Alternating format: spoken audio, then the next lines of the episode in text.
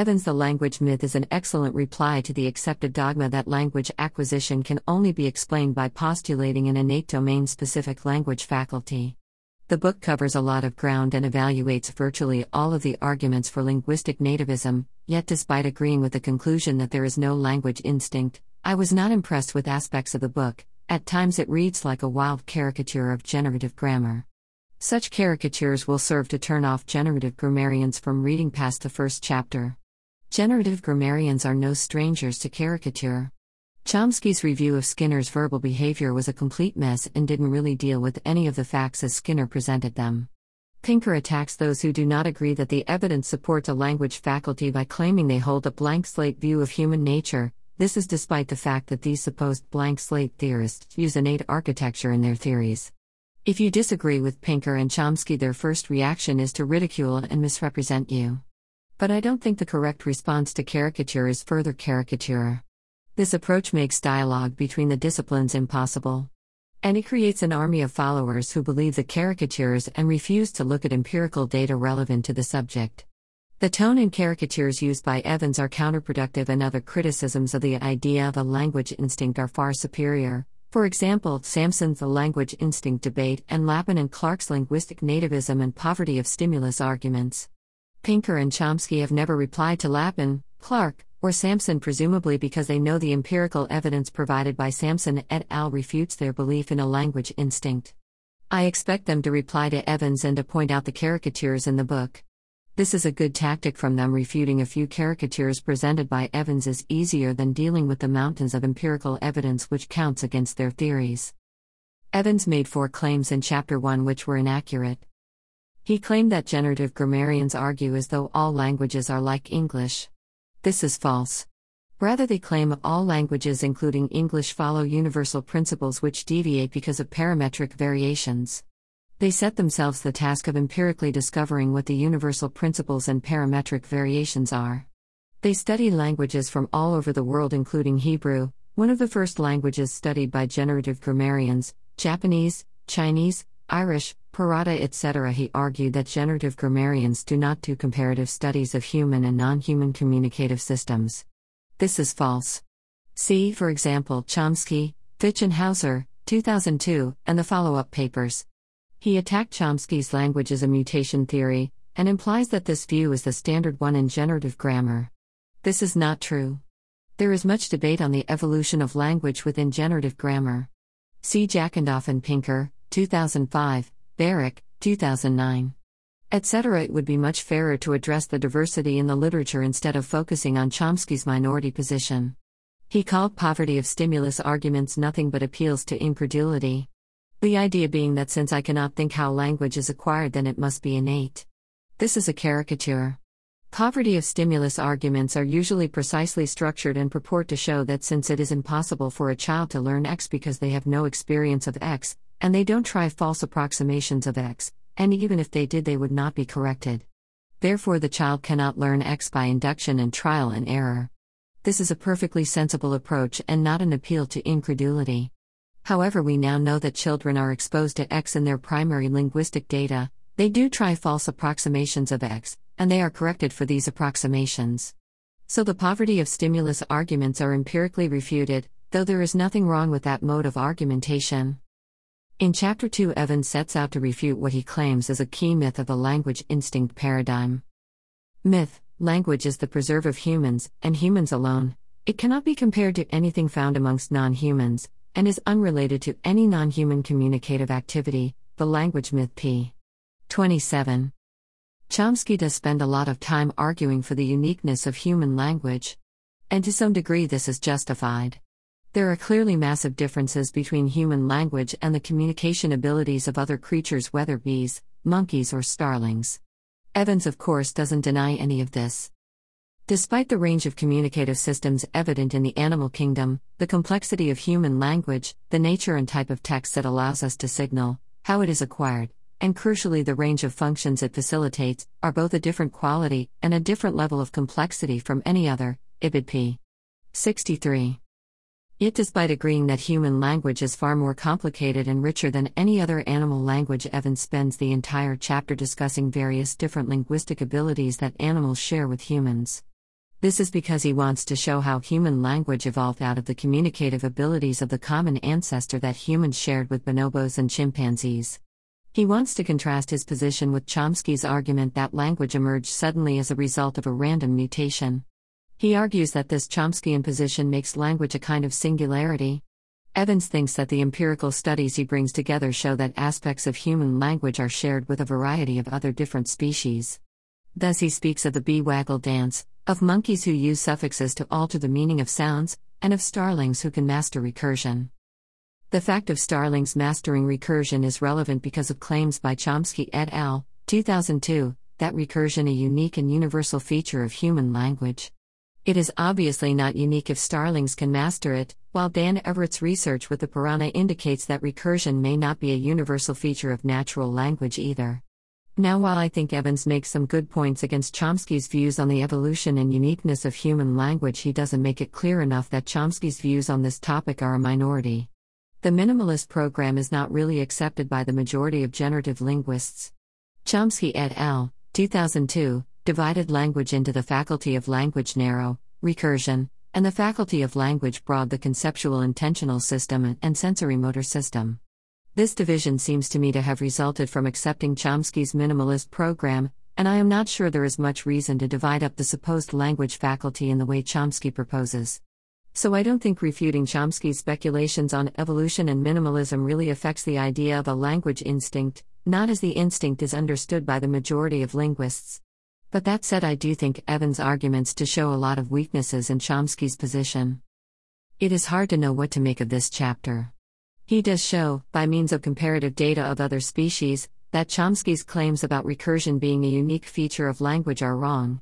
He also shows that Hockett's supposedly unique design features of human language are actually not uniquely human, and the features are shared by many other animal species. However, the whole point of discussing what communicative abilities humans and animals share is to indicate that language emerged gradually from our ancestor species, and didn't require a sudden leap-slash-mutation to produce this entirely new thing. But theorists like Pinker and Jackendoff do not support this sudden leap story. They focus on selection for communication. Evans will have to deal with their arguments in detail. In fact, if he wants to critique generative grammarians' views of the evolution of language, he will need to do a detailed literature review of the main papers on the topic and not merely focus narrowly on Chomsky's minority position. In Chapter three, Evans addresses the question of whether language is innate. A lot of his arguments are supported by empirical evidence from Tomasello. Evans cites approvingly the following Tomasello quote. The conclusion in the case of individual differences and the language acquisition process is thus that input does matter. Children learn what they hear, and different children hear different things and in different quantities. What this suggests is that language acquisition is not just triggered by the linguistic environment, as proposed by generative grammarians, but rather the linguistic environment provides the raw materials out of which young children construct similar their linguistic inventories. The fact that most adults end up with fairly similar, though not identical, linguistic inventories does not negate the obvious fact that early in development children can only learn what they are exposed to. It is also useful in this context to note that when pattern-finding computer programs are given C D S as input, they are able to group together, by means of distributional analysis, linguistic items in a way that would seem to be psychologically realistic for young children. Tomasello constructing a language p. one hundred ten. The paper Tomasello is referring to, which shows computer programs learning to group together linguistic items in a psychologically realistic way, is distributional information, a powerful cue for acquiring syntactic categories. Reddington et al. nineteen ninety-eight. It may seem that he is question begging against nativists who claim that we don't need exposure to learn certain syntactic constructions. However, Evans and others have provided evidence to show that the amount of linguistic exposure a child receives is directly proportional to their linguistic abilities. Some of this evidence is Hard and Risley, nineteen ninety-five, Meaning Differences in Everyday Experience of Young Children. Semantic Generality, Input Frequency and the Acquisition of Syntax. Theakston et al. two thousand four. Nigels, L. R and E. Hopkinsberg. nineteen ninety-eight. Why are some verbs learned before other verbs? Effects of input frequency and structure on children's early verb use. Hutton-Mocker, J. M. Vasilieva and P. Shimpy. two thousand two, Syntactic Priming in Young Children. These papers are merely the tip of the iceberg of empirical research, and clearly show that despite what generative grammarians claim, a child doesn't just have their universal grammar triggered by a bit of linguistic exposure. Rather, the linguistic environment a child grows in will be directly relevant in determining the richness of the language a child will learn. Evans does well in bringing together empirical data which seriously undermines the claims of those who support the principles and parameters approach. One area of his discussion of innateness that I think could have been improved was his discussion of poverty of stimulus arguments. Evans does mention Pullum and Schultz's empirical research on a child's primary linguistic data. But I thought a more careful discussion of the issue was warranted. Chomsky, and later Pinker, used auxiliary inversion in question formation as evidence that children could learn the rule for structure dependence without receiving any evidence from their linguistic environment. In his nineteen seventy-five Knowledge of Language, Chomsky has argued that a child could go much or all of his without receiving evidence relevant to learning the rule. Pullum and Schultz, unlike Chomsky or Pinker, actually looked at the linguistic exposure that children actually receive, and they showed that Chomsky and Pinker were wrong. Children are routinely exposed to enough evidence in their linguistic environment to learn the relevant rule. Sampson replicated this finding. Lappin and Clark in their linguistic nativism and poverty of stimulus arguments showed that domain general machines could learn the rule from less exposure to the linguistic data than a child receives. This is clear evidence against the claims of linguistic nativists. Their reaction to this refutation has been both comical and sad at the same time. The reply by Chomsky et al. Has been that the rule wasn't really meant as a poverty of stimulus argument, so the fact that it was refuted is irrelevant. This reply is strange because this poverty of stimulus argument is the most cited one in cognitive science. Pullum and Schultz cite eight different occasions that Chomsky uses the example: Chomsky nineteen sixty-five, fifty-five to fifty-six, nineteen sixty-eight, fifty-one to fifty-two, nineteen seventy-one, twenty-nine to thirty-three, nineteen seventy-two, thirty to thirty-three, nineteen seventy-five, one fifty-three to one fifty-four, nineteen eighty-six, seven to eight, nineteen eighty-eight, forty-one to forty-seven. They also cite other Chomskyan thinkers, including linguists such as Lightfoot, nineteen ninety-one, two to four, Urijerika, nineteen ninety-eight, nine to ten, Carstairs McCarthy, nineteen ninety-nine, four to five, Smith, nineteen ninety-nine, fifty-three to fifty-four, Lasnik, two thousand, six to nine, and psychologists such as Crane, nineteen ninety-one, six hundred two, McCruise, nineteen ninety-three eighty, Pinker, nineteen ninety-four, forty to forty-two, two thirty-three to two thirty-four, who here endorse the claim. However, the second it is shown to be false. Nativists claim that it is not the real poverty of stimulus argument and argue there is some other piece of evidence that represents the poverty of stimulus argument. In her What's Within, Fiona Cowie spends a lot of time demonstrating a number of occasions that poverty of stimulus arguments have been refuted. She then noticed the following depressing pattern. The nativists say Chomsky articulates a version of the argument. The empiricist counters it by pointing to its evidential shortfalls and/or its failure to do justice to empiricism's explanatory potential. But no sooner is one rendition of the A P S cut down than myriad other variations on the same argumentative theme spring up to take its place. For every non-obvious rule of grammar, and most of them are non-obvious, there is an argument from poverty of stimulus standing by to make a case for nativism. And for every such argument, or at least for the ones I have seen, there are empiricist counterexamples of exactly the kinds we have reviewed in this chapter, waiting, swords at the ready, to take it on. Cowie, nineteen ninety-nine, two hundred three. This shows how difficult it is to get a nativist to accept any kind of refutation. I think that Evans' book would have been much better if he addressed this issue. One area where I disagree with Evans and Tomasello is that I disagree with their contention that children are not corrected for grammatical mistakes. Contrary to their views, I think that implicit correction does indeed play a role in helping the child to learn his first language. There is a lot of empirical research into this issue that supports the view that correction plays a role in a child acquiring their first language. one. Nelson K E et al. Maternal input adjustments and non-adjustments as related to children's linguistic advances and to language acquisition theories, nineteen eighty-four. two. Damopoulos, M J et al. Feedback to First Language Learners, The Role of Repetitions and Clarification Questions, Journal of Child Language thirteen, nineteen eighty-six. three. Saxton, M. The Contrast Theory of Negative Input. Journal of Child Language twenty-four, nineteen ninety-seven. four. Saxton, M. Negative Evidence and Negative Feedback, Immediate Effects on the Grammaticality of Child Speech First Language twenty, two thousand. six. Choinard and Clark Adult Reformulations of Child Errors as Negative Evidence Journal of Child Language, two thousand three. Again, this data is just the tip of the iceberg, but the above paper shows both that the child is corrected for ungrammatical speech and makes use of these corrections. There is a lot of empirical data on both sides of this particular debate, and I don't mean to imply that all the evidence supports the view that children make use of corrections in learning their language.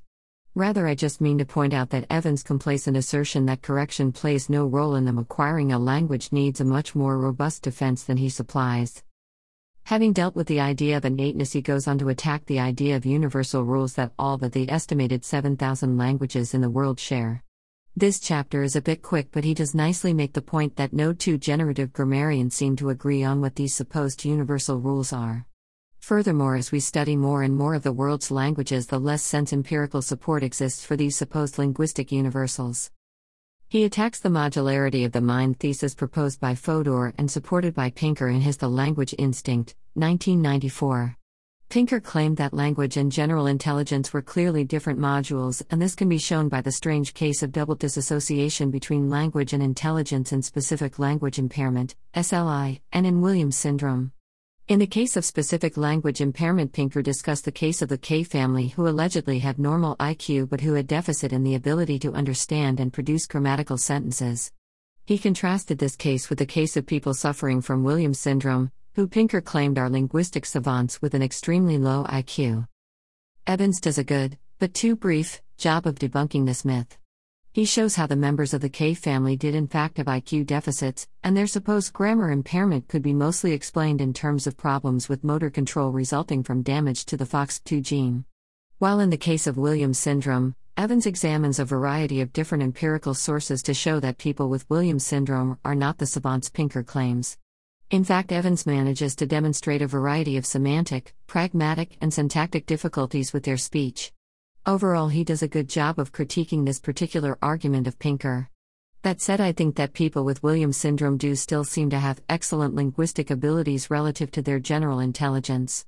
So I plan to dedicate my next blog to discussing this issue in more detail than Evans manages to. Evans also attacks the idea of mentalese proposed by Pinker. His attacks on the computational theory of the mind, which he incorrectly equates with Pinker's mentalese hypotheses, are pretty weak. He notes that there are three problems with the mentalese hypothesis. How meaning arises from computation, Searle's problem. How are symbols in mentalese interpreted? The infinite regress of homunculus, Ryle's problem. The third problem is that mentalese theories are too syntactico-centric. Chomsky's colorless ideas sleep furiously doesn't show syntax and semantics are separate. A few points need to be made here. Firstly, by equating mentalese, a language of thought, with the computational theory of mind, Evans is really showing an outdated and unnecessarily restrictive conception of computation.